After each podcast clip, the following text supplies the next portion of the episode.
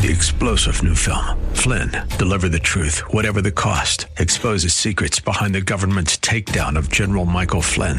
Flynn knew what the intel world had been up to. He ordered the first audit of the use of contractors. This set off alarm bells. He told the truth. He was the most dangerous person for Donald Trump to hire. They had to get rid of Flynn. Flynn, deliver the truth, whatever the cost. Available now. Watch it today. Go to salemnow.com. Salemnow.com. Welcome to Caregiver SOS on air, presented by the WellMed Charitable Foundation, a program providing help and information for our caregivers who are vital to the health and welfare of so many people in our community. You can hear Caregiver SOS on air Sundays at 6 p.m. on 9:30 a.m. The Answer. And now, here are your hosts, Ron Aaron and Carol Zernial. Well, thank you very much, and welcome to Caregiver SOS on air. I'm Ron Aaron. Carol Zernial is attending the National Conference on Aging out in uh, San Francisco. Not a bad place to be. And so we're delighted to have Peaches Hall filling in for Carol today. Peaches is the director of the Doris Griffin Senior Center at uh, Ingram, a WellMed facility in cooperation with the city of San Antonio. Also spent a lot of her working years uh, director of memory centers here and has worked in the same industry in Florida. And we're always happy to have Peaches with us. Good to see you. Oh, it's good to be here. I'm always happy to be here. And in your personal life, you've been a caregiver as well. Yes, for my dad. Yeah, it was a long distance kind of relationship, but it makes it a little more difficult. Absolutely. Well, we are pleased to welcome as our very special guest today Barry Jacobs, who is a clinical psychologist, medical educator, and a writer. He was uh, one of our featured speakers at the Caregiver Conference uh, this past year, and we look forward to talking with him now on Caregiver SOS on Air. Barry, good afternoon. Good afternoon. Good afternoon, Peaches. Good, good to be with you. Well, thank you so much for taking the time to be with us. And I, I wanted to jump on something you had in your uh, resume that you sent to us that you've worked avidly in the field of hot spotting and high utilizer care. What does that mean?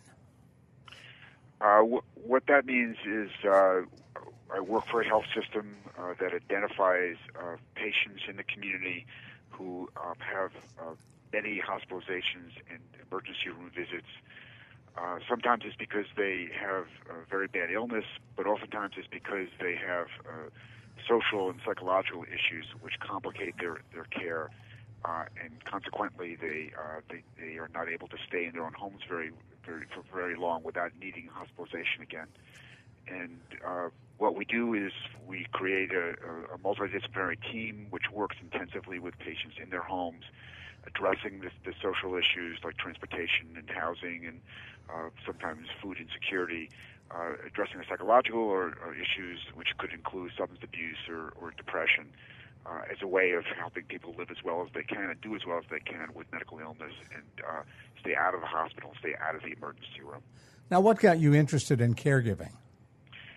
Uh, my interest in caregiving really goes back uh, to when I was a teenager, when my my father uh, was diagnosed with brain cancer when I was 14, and uh, uh, he uh, he was sick for about a year uh, before he died. Uh, but during that year, uh, my family went through a very very difficult time. My my mother had been uh, a homemaker and suddenly had to go to work and, and work two jobs to, to make up for my father's lost income. Uh, my father had been an attorney who, uh, when he developed brain cancer, was unable to work. Um, and then, uh, and then immediately after my father died, my family went through a very difficult time uh, when uh, my, you know, we had a lot of financial uh, setbacks, and uh, my mother and grandmother got along very poorly.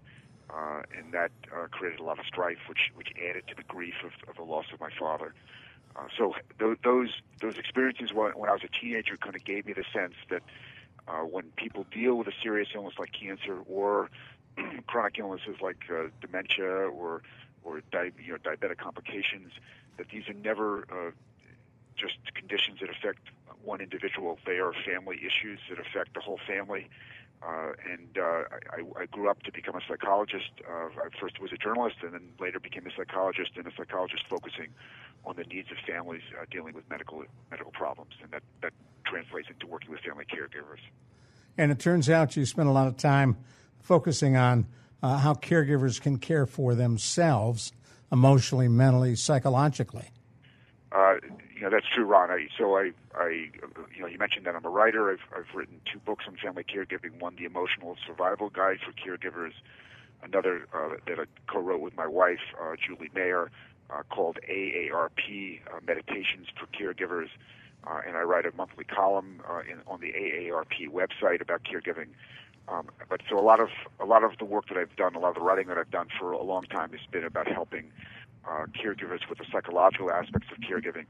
Uh, had, I, I have a, a, a AARP uh, website column that just went up today. It's called "Overcoming uh, uh, Caregiver Self Neglect," and it's it's exactly what, about what you say. Uh, how to help caregivers actually feel okay about caring for themselves, not feel guilty about caring for themselves, uh, and uh, because they need to care for themselves if, they, if they're going to be in a position to care for anybody else well. And where, where will our listeners find that column?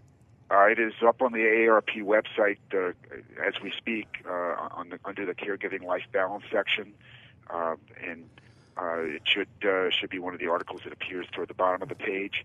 Uh, so, or they can just put into Google "overcoming caregiver." To me, it's actually the, the, the exact title is "How to Overcome Caregiver Self Neglect." And the article will pop right up, and they can read that. It literally posted this afternoon. Stick with us just a minute. For folks who just joined us, I want to remind you you're listening to Caregiver SOS on air.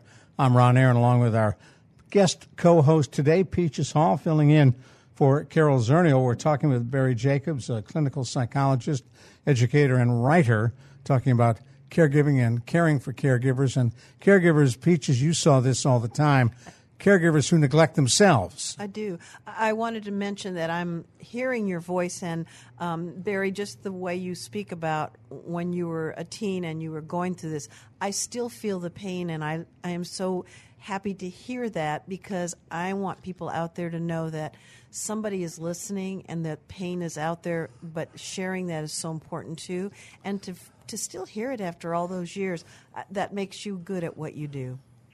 Uh, I appreciate that, Peaches. And uh, as Ron knows, I mean, I, I, it wasn't just that, that one experience in my life. I mean, within the last 10 years, uh, my wife and I were caregivers for uh, my father-in-law. And then after he died, almost immediately afterwards, for my stepfather. And then after he died, immediately after that, uh, caring for my mother, uh, who died uh, from complications of vascular dementia uh, uh, 11 months ago. So, you know, you live long enough, you have uh, have the opportunity to have multiple caregiving experiences and so certainly what I've gone through personally um, has has informed my professional work and my writing uh, for a long time. I couldn't do this. I couldn't couldn't empathize with caregivers unless I had been through some of this yeah. myself. I, I, can feel it. Uh, doing this for so many years myself, um, working alongside my staff, I, I, understand. One of the things that uh, often surprises people is how they haven't thought about caregiving.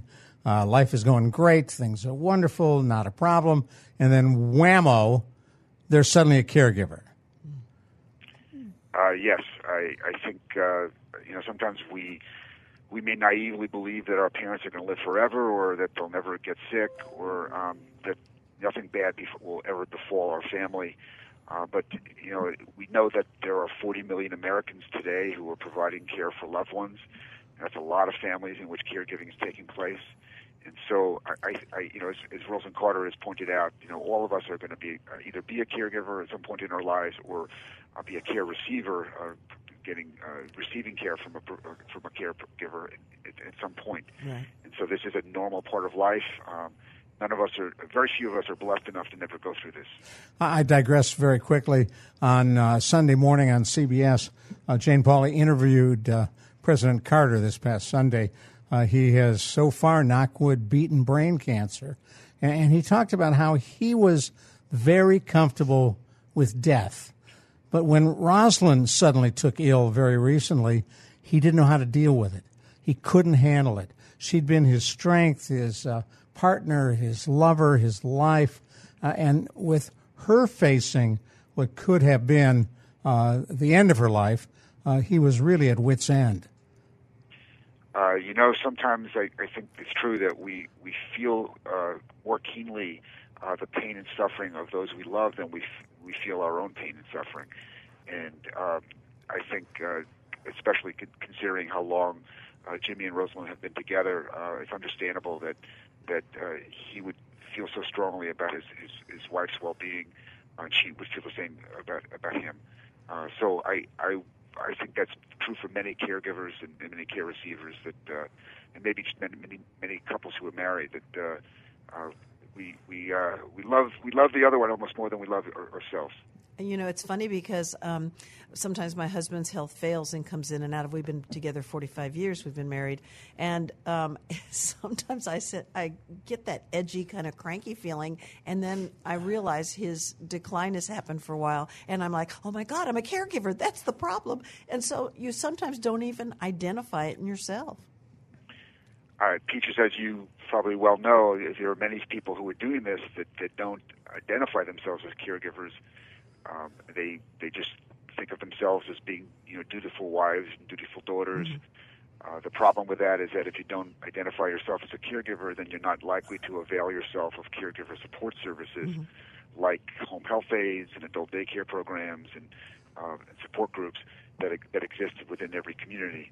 And so it's it, it, it's very important for people to to say, hey, I guess I am a caregiver, and uh, programs like this one, you know, your radio program, help people understand that that their own situations uh, really could be defined as caregiving situations. Mm-hmm. Then once they see themselves as a caregiver, they're, they're, more likely to reach out for, for help that could really support them over time.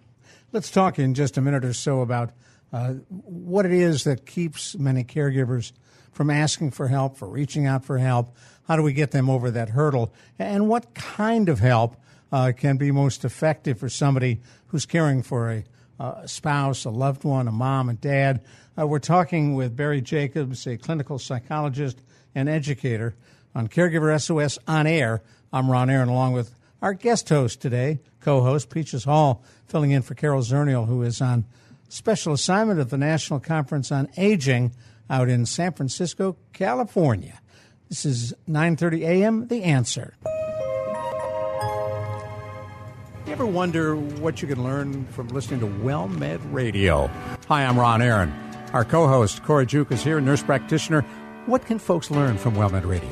You know, we talk about a lot of things such as chronic disease management, how to manage your diabetes, your blood pressure, but we also talk about social issues such as what WellMed offers and what you can do to improve your health and improve your life.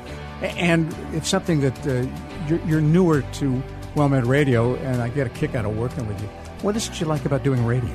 Well, I like to make sure that my patients are educated, that they know how to take care of themselves, because I only get a brief moment in time to take care of them in the office, and I want to partner with them and make sure they have everything they need at home. Nurse practitioner Cora Juke, I'm Ron Aaron. You can catch WellMed Radio Sundays at 5 p.m. exclusively on 9:30 a.m. The Answer. Be there.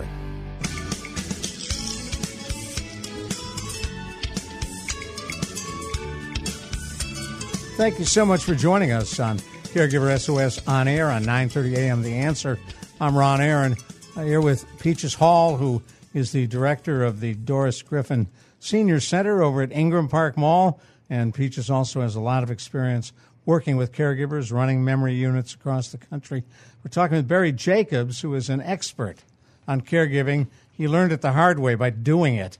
He's a clinical psychologist and a medical educator, does a lot of writing in the field as well. And one of the things, Barry, we were talking about a couple of moments ago is what is it about caregivers? When someone says, Hey, Peaches, I know you're caring for your mom or your dad or whatever. Uh, can I give you some help? Oh, no, no, I'm fine. I'm fine. When you know they're not. Yeah, it happens a lot.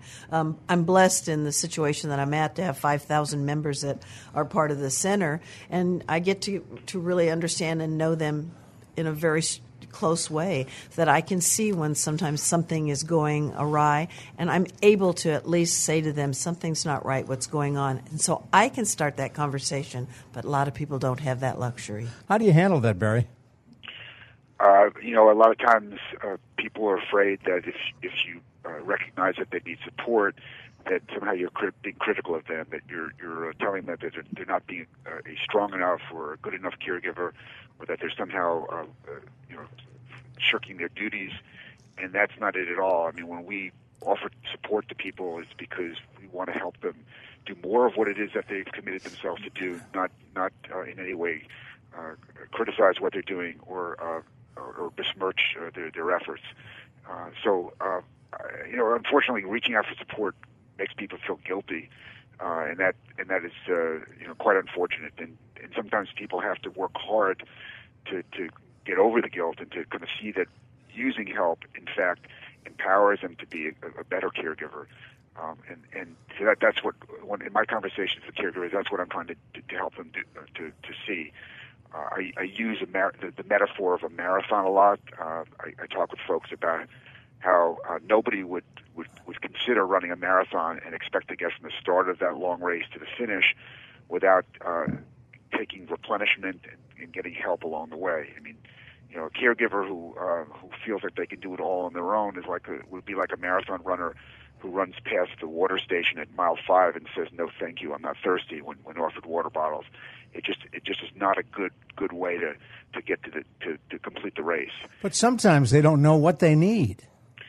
Well, that that's that's exactly right. I mean, sometimes people uh, get into this uh, without a, a real clear idea of of uh, what's ahead of them which is uh, also why I use the marathon metaphor because if you're going to run a marathon, you you want to know how long it's going to be. You want to know where the where the, where the lay of the land is, where the uphills are, and where the downhills are. And that's like a caregiver who uh, gets into a, a caregiving situation and begins to gather information about what to expect uh, going forward, what to expect within the next few months, within the next year, within the next two years, so that they can begin uh, to prepare themselves for, for the long haul and not just be caught up in what needs to get done every day. And we, you know, what I what I often say, and I actually say in the, the AARP article that I mentioned a little while ago, is that living in the moment is not a good way to be a, a, a caregiver, because certainly we have to be able to to cherish our loved one uh, in the present, but we also have to be able to look far enough down the road to, to make adequate plans for caring uh, for them and for caring for ourselves as, as, as we go forward. Um, and so that means really learning a little bit about w- what's to come.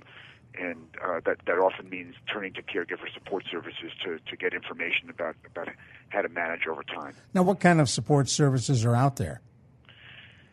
So, in every community in this country, uh, there is a, what is called an area agency on aging. Uh, that's a local outpost of the U.S. Department of Aging. Uh, each area agency on aging office has a caregiver support program, which uh, provides uh, specific information and, uh, and, money and often hands-on support for caregivers uh, caring for those uh, for older Americans.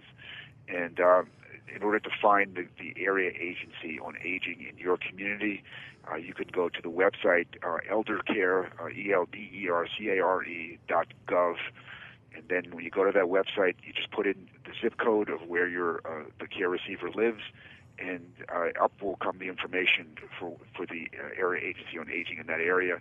And by calling that that, that agency, you can uh, get information about caregiver support services there.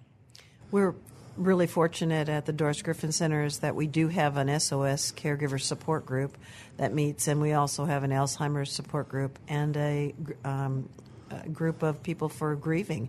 Uh, you know, it's just uh, it's just it is. You know, at our age, we're starting to lose friends and family, and um, there's something about getting together in a group, and we have these groups that meet there, and that's.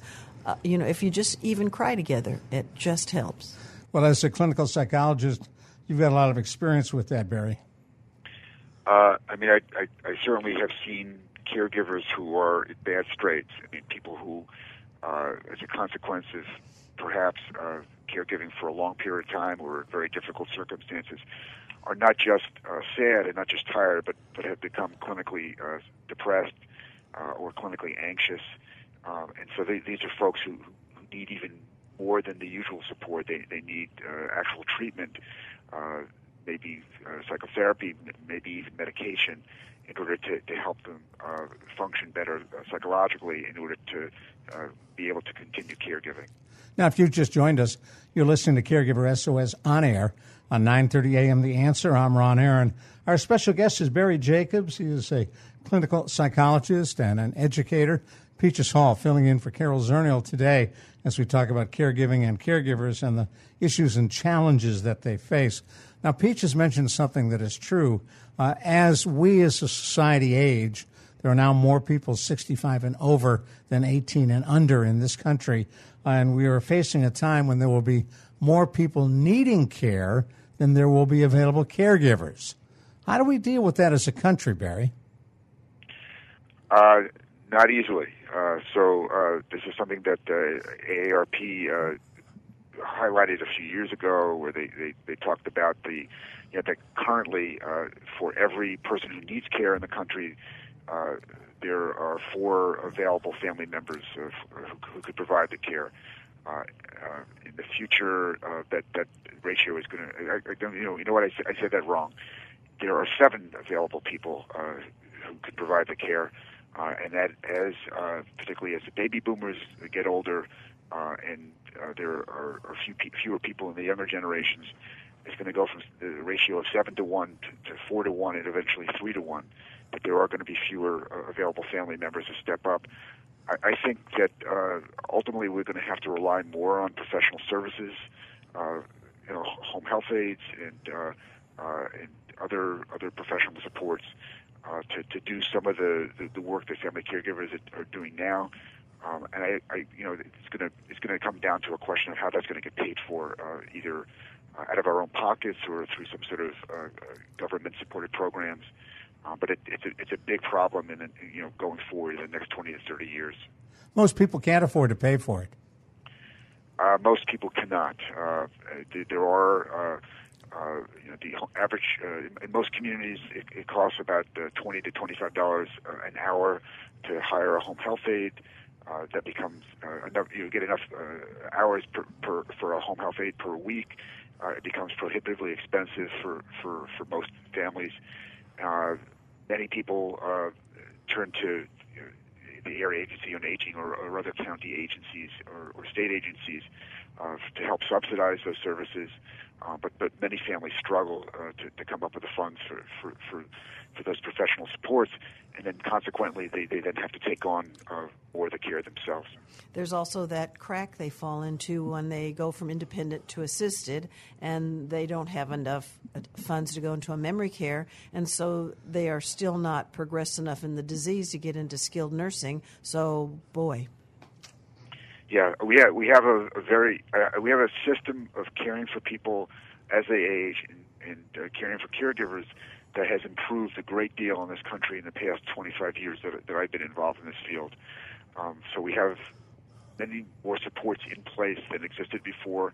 Uh, and with this new omnibus bill that just got passed on the federal level, we have more money going to caregiver support services around the country. Uh, that said, we have uh, many gaps in services that are, are still not filled. Uh, in comparison to other countries, uh, our, our you know our state and federal government does much less than uh, what is done in England or Sweden, for instance. Uh, and so again, it, the, the burden of care still falls on many families here. Now, as part of the challenge that caregivers really work uh, in anonymity, they're, they're not high profile, they don't get a lot of attention, they're just day in and day out doing the job within the confines of their home or apartment and nobody really sees it. Uh, I I would like to think that we, as a society, we we see it more readily than we used to. Uh, I think part of this is you know has been a kind of a slow evolution over time. I, I think about uh, 20 years ago, uh, organizations like the National Family Caregivers Association, now called Caregiver uh, Care, Caregiver Action Now, um, that uh, they help brand the term caregiver, uh, and then once once the term caregiver got branded, and we and there was some publicity uh, in, in the general press about some celebrity caregivers, uh, then uh, people began to recognize that this was a, a specific phenomenon that occurs in families, and then began to identify themselves with with that phenomenon. Um, and I think more more people understand the term caregiver and caregiving, uh, more people understand that uh, it is it is a stressful uh, endeavor, and that uh, because it's stressful, they need to reach out for supports. I want to talk to you in just a minute, and if you can share with me and Peaches Hall, uh, what are some of the things before you become that caregiver? You're in a family, you've got a spouse, you're both aging, you've got a mom and dad, aunts and uncles who are aging. What is it you ought to look at? What is it you ought to know about caregiving? And can we do a better job of preparing to do this? Look, we send kids to driver ed school to get them a driver's license. We do nothing to prepare folks uh, to become caregivers. We'll talk more about that on 9:30 a.m. The Answer. You're listening to Caregiver SOS on air. I'm Ron Aaron, along with Peaches Hall, who is filling in today for Carol Zernial. Barry Jacobs, a clinical psychologist, our special guest today on 9:30 a.m. The Answer. You ever wonder what you can learn from listening to WellMed Radio? Hi, I'm Ron Aaron. Our co-host Cora Juke is here, nurse practitioner what can folks learn from WellMed Radio? You know, we talk about a lot of things such as chronic disease management, how to manage your diabetes, your blood pressure, but we also talk about social issues such as what WellMed offers and what you can do to improve your health and improve your life. And it's something that uh, you're, you're newer to WellMed Radio, and I get a kick out of working with you. What is it you like about doing radio? Well, I like to make sure that my patients are educated, that they know how to take care of themselves, because I only get a brief moment in time to take care of them in the office, and I want to partner with them and make sure they have everything they need at home. Nurse practitioner Cora Juke, I'm Ron Aaron. You can catch WellMed Radio Sundays at 5 p.m. exclusively on 9:30 a.m. The Answer. Be there.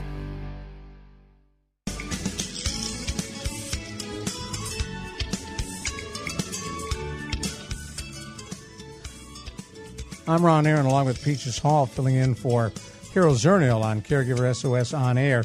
We're talking with clinical psychologist and educator Barry Jacobs on our Caregiver SOS On Air hotline. I had mentioned uh, a couple of weeks ago, Barry, that uh, my wife and I, life is great, everything's good.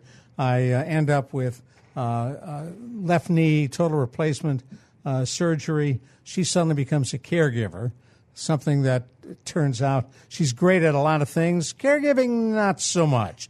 And then a weekend uh, ago, I end up in the hospital uh, with uh, AFib, uh, arterial fibrillation. My heart's kind of going wacko. My heart rate's up to 169, like I'd run a marathon but hadn't left the chair. Uh, they finally get me under control, and uh, my wife again becomes a caregiver. Add to that, we have three little kids twin boys who are four and a little six year old girl. So you can imagine the stress and pressure on Gina. Uh, she's come through it okay. We're still together. We can laugh about some of this. We only almost killed each other once or twice. Never got serious about that, of course. But I wonder is there something we could have done? Because you know at some point you or your spouse will need care. What should we have done? Well, I, I think families as a whole uh, ought to have conversations uh, as as a as their as family members become older. Uh, there ought to be conversations about uh, what if uh, things go awry at some point. You know, so there ought to uh, you know we call this kind of contingency planning. So, uh, how do we plan for uh, helping our older our oldest family members live as well as possible? Uh, in a manner in which they choose. Uh, and that may mean, uh, you know, considering moving from, say, a multi-floor dwelling into a, a one-floor dwelling. Uh, it may mean uh, living, you know, moving closer to children in the event that they they uh, may need help at some point. It may mean sharing some financial information with the children uh, so that they kind of understand what, what, what the parents' finances are. Um, having, you know, sometimes people avoid conversations like that because they have this magical belief that if if they talk about bad things happening, then they're going to somehow make them more likely to occur. Um, but I, I really feel the opposite. I feel that that you know we make the best plans when we lay plans, uh, and, and, and we're best prepared for what may occur. And even if we never use most of the plans that, that we devise, um, so I, I encourage family members long before uh, there's uh, the advent of any illness whatsoever to begin talking about uh, uh, changes that, that could occur and, and how they'd, they'd, handle them if they do occur. I find that um, it seems that the as we get older and we start talking to our kids, for some reason, we still don't want to release information about banking and all that. I, am not sure what that is. I hear that a lot at the center. But I think it's very important to, ex- to express and to explain your pre needs exactly, you know, how you want that done. Um, you, you, know, if you want to be buried, if you've got that already taken care of, and here's my the information on you know my cremation, and of course for Peaches, she wants a parade, but all those kind of things that need to happen. Um, the kids, at first, it's very difficult, but boy, that's a relief off of the the, the parent. I, I think uh, there are many, as you say, there are many parents that feel uh, particularly um, uncomfortable with sharing their financial information. Um, I certainly went through this with my mom uh, at the time that she was uh, living in South Florida in a, in a wonderful gated golf community, and everything seemed to be hunky dory. Uh, and in fact, she and my stepfather were were were uh, on the verge of bankruptcy, and I, I didn't find out about it until uh, after they were in fact bankrupt. Um, but I, I think if I had known uh, if my mother had shared that information with me sooner, then I would have been in a position to help them long before they reached a point where where things uh, unfortunately fell apart for them. Um, I, I, you know, not, certainly not every family is going to face a, a, a dire financial situation like that, but I, I, I still would argue that it's better to, to, to inform your children of, of what your wishes are in regards to medical care, in regards to cr- funeral rites and cremation and all that, but also in regards to your, your financial status, uh, so that the, the children are, are in the best position to, to step up and help if needed, and so it, things don't have to get to the point where uh, there, there, uh, you know, there's irreparable damage done. Now, are there some tips on how to get that conversation going? Well, I would say don't don't do it uh, at the Easter dinner table. Uh, you know, I think that we're over uh, the Passover Seder. Exactly.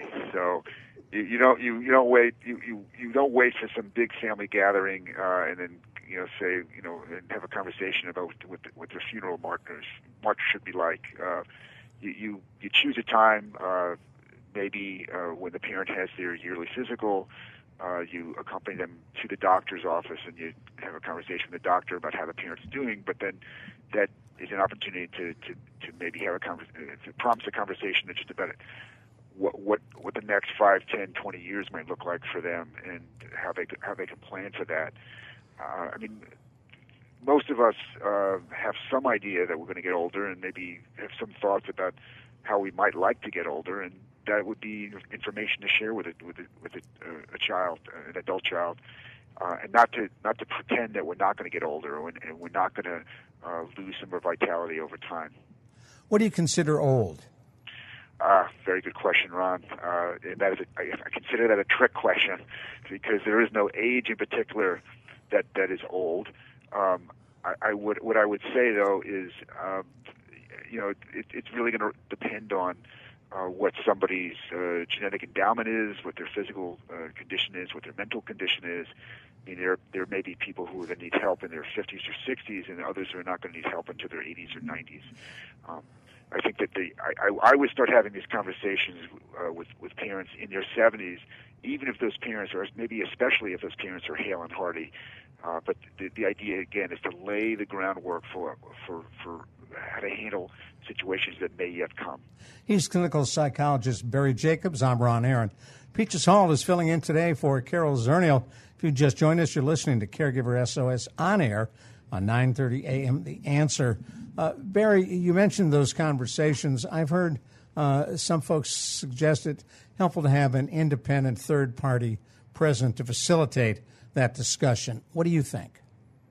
I, I think it really depends on the family. I think it depends on the kind of level of trust that exists among parent and child.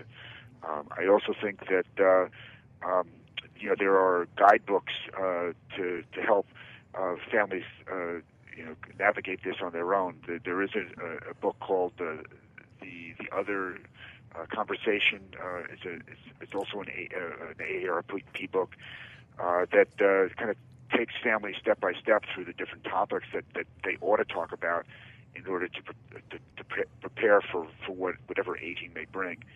Um, I, I you know if if if it's still even with a, a guidebook, it still it, it still feels uncomfortable for a family to sit down alone. Then you know, many uh, pastors or rabbis or, or trusted family friends or financial advisors can sit down with a family and, and help them walk through these things. Uh, to, to talk about living arrangements, financial arrangements, uh, uh, pre- parents' preferences for how they want to live, how, you know, how they would like to die, what kind of end of life care they might want, etc.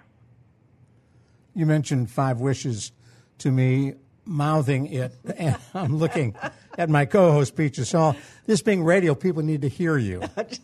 Well, I thought you would take this, but Five Wishes is great, and you can go online, and it's a, a pamphlet. It's free. It's uh, eight to ten pages, but it walks you through, and it uh, and, and actually has a very sweet title to me. Walks you through what? Uh, your final everything, so you can go over that with your kids. Your wishes, how you would like things done, e- everything.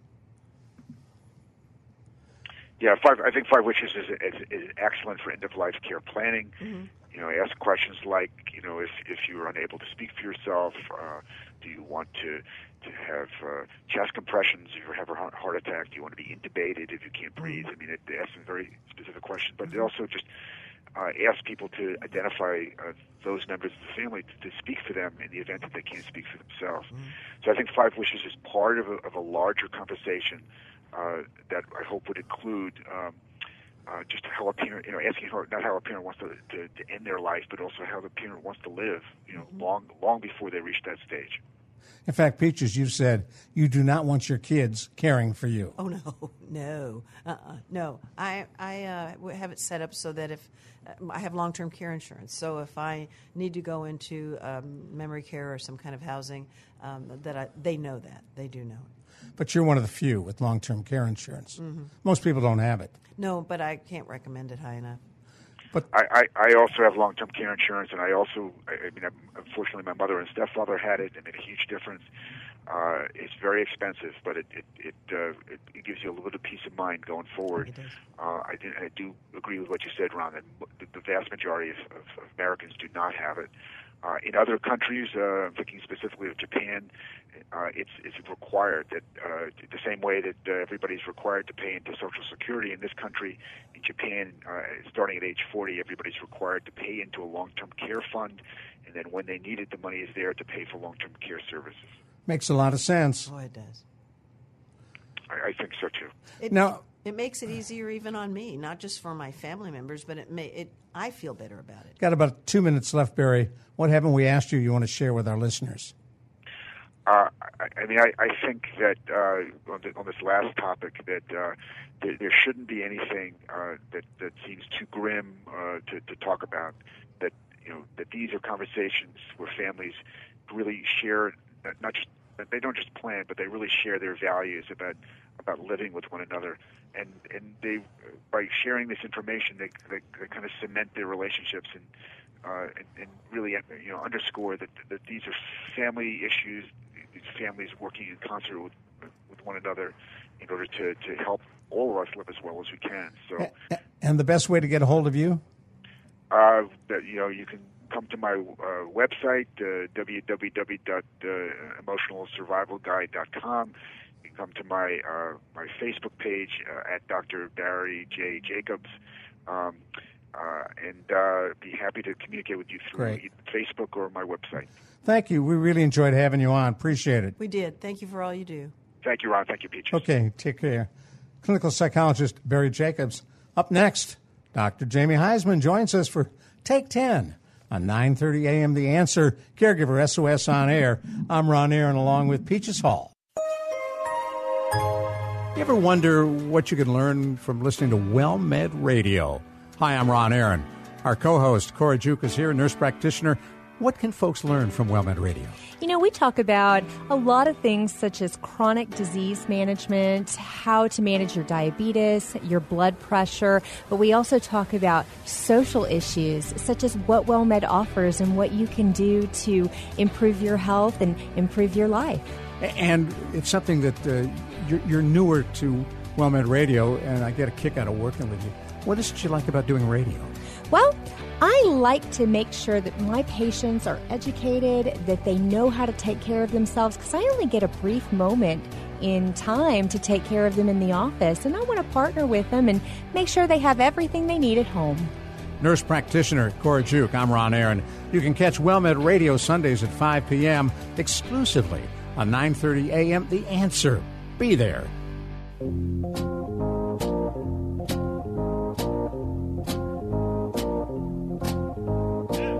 Thank you so much for sticking with us right here on Caregiver SOS on air.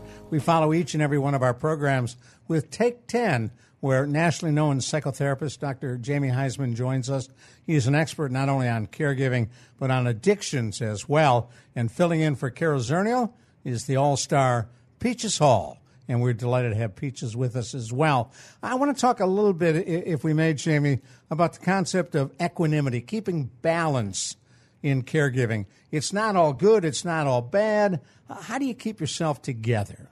You know, Ron, this is uh, the age old question around caregiving. How do we actually stay on two feet instead of one?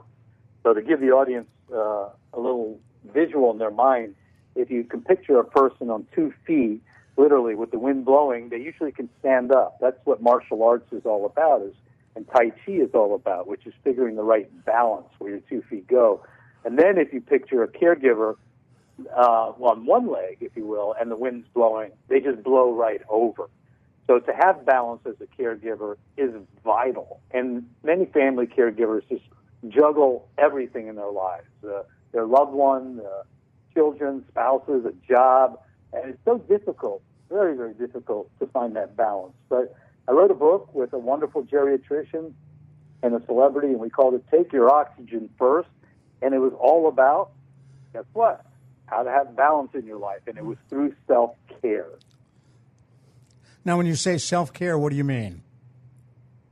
Well, we're usually as caregivers in this codependent state of mind the last ones that we look at for help and healing. We don't put our needs first. We always put our a loved one with a chronic or terminal or just an acute illness, and we just juggle everything in our lives and and put everything there about first before ourselves. And what self care is literally is, is literally as the title says, take your oxygen first. If you don't take the oxygen first, both of you will perish, God forbid, in a in a plane crash. And so self care is about putting your mind, your body, and your spirit there before you actually take care of a loved one, or certainly while you're taking care of a loved one. So at least you can have two feet on the ground, and that energy will just flow out and hopefully that's the best treatment recommendation for the person you're taking care of is to catch a little bit of that contagious stuff. And don't you see sometimes when they are juggling and they don't realize they're adding another ball into that circle? They're not asking for help. They just keep piling it on because they're in that momentum. Give us an example. Um, maybe you have uh, you're caring for um, a loved one, a, a, husband, a spouse, and then all of a sudden your neighbors ask you for some more help, and you're you don't want to say no because you don't want to look like you can't do this juggling act. So you take on one more thing, and then uh, all of a sudden you don't feel well, or somebody else has another need, and you keep piling it on instead of either saying I can only do three of these balls at a time or um, you know if you come back to me a little bit later i can maybe add that in uh, with some other assistance you know I, you know here's my magic act person to come in to help me. Well what peaches is describing to us all is the superman or superwoman complex. And literally that as a caregiver becomes our mantra if you will is that we are total supermen and superwomen. And we are and we can take care of everything in, around us and this is where the humility of being a caregiver needs to set in. That we can't, that there's many things we're powerless over, and that we have to literally understand that humility. There's a great, you know, blessing or prayer, if you will, in Alcoholics Anonymous. God, give me the serenity to accept the things I cannot change, the courage to change the things I can, and the wisdom to know the difference. Mm-hmm. And to me, that's the caregiver mantra. Yeah, and then just sometimes I hear things like, you know, uh, if I loved him enough, I could do it. Or if, you know, it, it has nothing to do with your feelings towards it. You just have limitations. You know, that's what guilt is all about. What mm. Peaches you're describing now is this constant burden of guilt that we have as caregivers. And to answer Ron's question about caregiver self care, we have to understand why guilt is there. Literally, guilt is there if our self esteem is not there. And so the higher the guilt, the lower the self esteem. Mm-hmm. The higher the self esteem, usually the lower the guilt. So, what it really says is that that guilt, that if we could only be that super person type of thing, needs to be in check. And the more we work with ourselves in terms of self care, doing things that that feed us, that have self compassion, the less our guilt would be and the greater our self esteem becomes. Now, if you just joined us, you're listening to Take 10 on 9:30 a.m. The Answer. This segment follows each and every one of our Caregiver SOS on-air programs on 9:30 a.m. The Answer. I'm Ron Aaron, along with Peaches Hall, filling in for Carol Zernial and Dr. Jamie Huysman with us on the Caregiver SOS on-air hotline. And for the caregivers who may be listening, Dr. Jamie, uh, the whole concept of balance. I, have heard you use the example, and, and you alluded to it uh, somewhat earlier on, of that three legged stool. Walk us through that again. Well, that's a great analogy, and I wish I could take credit for it, but it's really a psychological concept. The three legs of the stool is your mind, your body, and your soul or your spirit.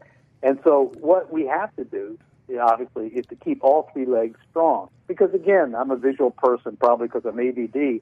But you can see if we don't take care of one of those three, our mind, our body, and our spirit, and we sit down on the stool, we're likely to fall. So, what a balanced life needs to have is our medical care taken care of, our psychological care taken care of, and our social slash spiritual self. That is so critical as well, so that we can have a three legged stool and we can actually sit down without falling. And for the person who is juggling, as Peaches was mentioning earlier, oh, I can add another one, I can add another one. Do you do that consciously, or is it simply taking you over?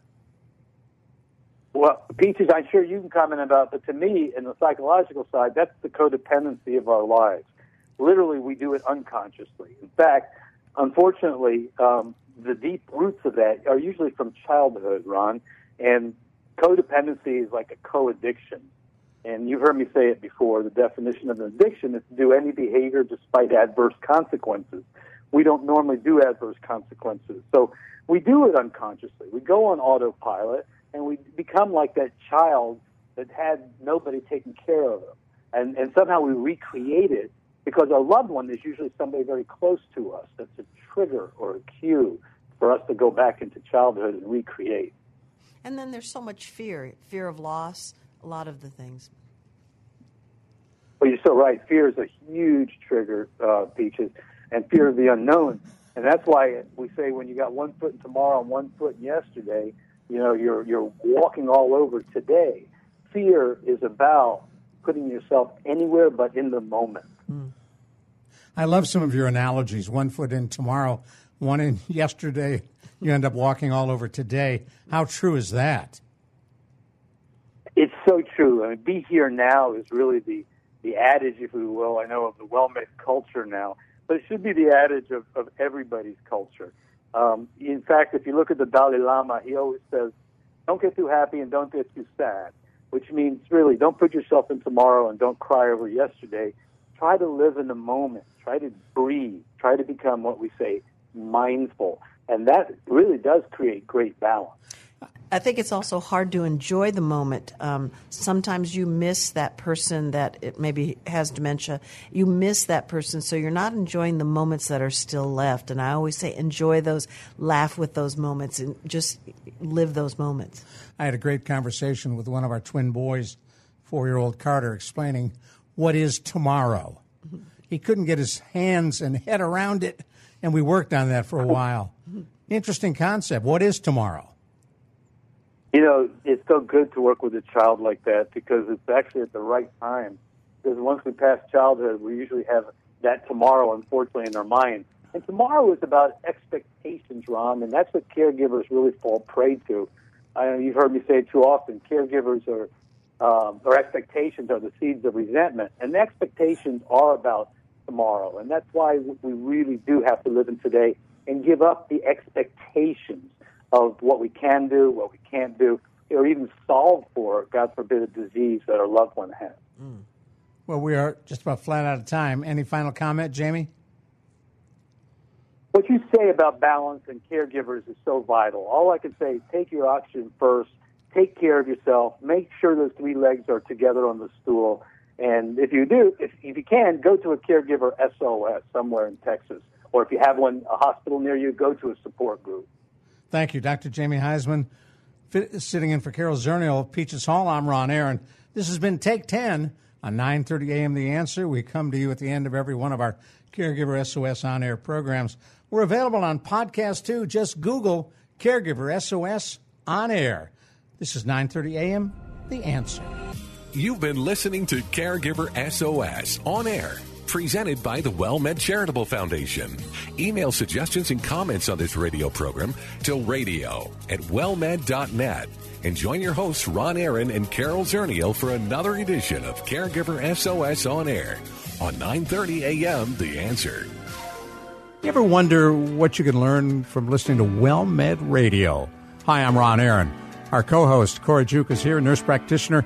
What can folks learn from WellMed Radio? You know, we talk about a lot of things such as chronic disease management, how to manage your diabetes, your blood pressure, but we also talk about social issues such as what WellMed offers and what you can do to improve your health and improve your life. And it's something that uh, you're, you're newer to WellMed Radio, and I get a kick out of working with you. What is it you like about doing radio?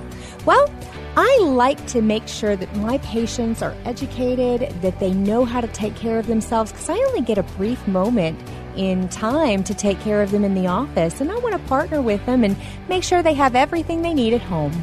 Nurse practitioner Cora Juke, I'm Ron Aaron. You can catch WellMed Radio Sundays at 5 p.m. exclusively on 9:30 a.m. The Answer. Be there.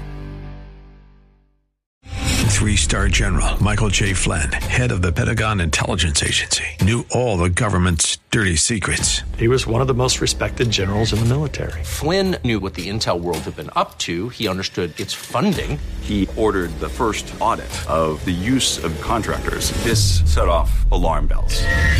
The explosive new documentary, Flynn, Deliver the Truth, Whatever the Cost, and covers the facts behind this scandal. Flynn told the truth. He was the most dangerous person for Donald Trump to hire. I find out the worst enemy that I'm going to face in my life is right here in America. They took my assessment and they wanted me to change it. And I was like, I'm not changing it. They had to get rid of Flynn with in depth interviews, archival footage, and never before seen personal records of the man behind the headlines. I just felt like I was drowning. Flynn, deliver the truth, whatever the cost. Available now. Watch it today. Go to salemnow.com. Salemnow.com.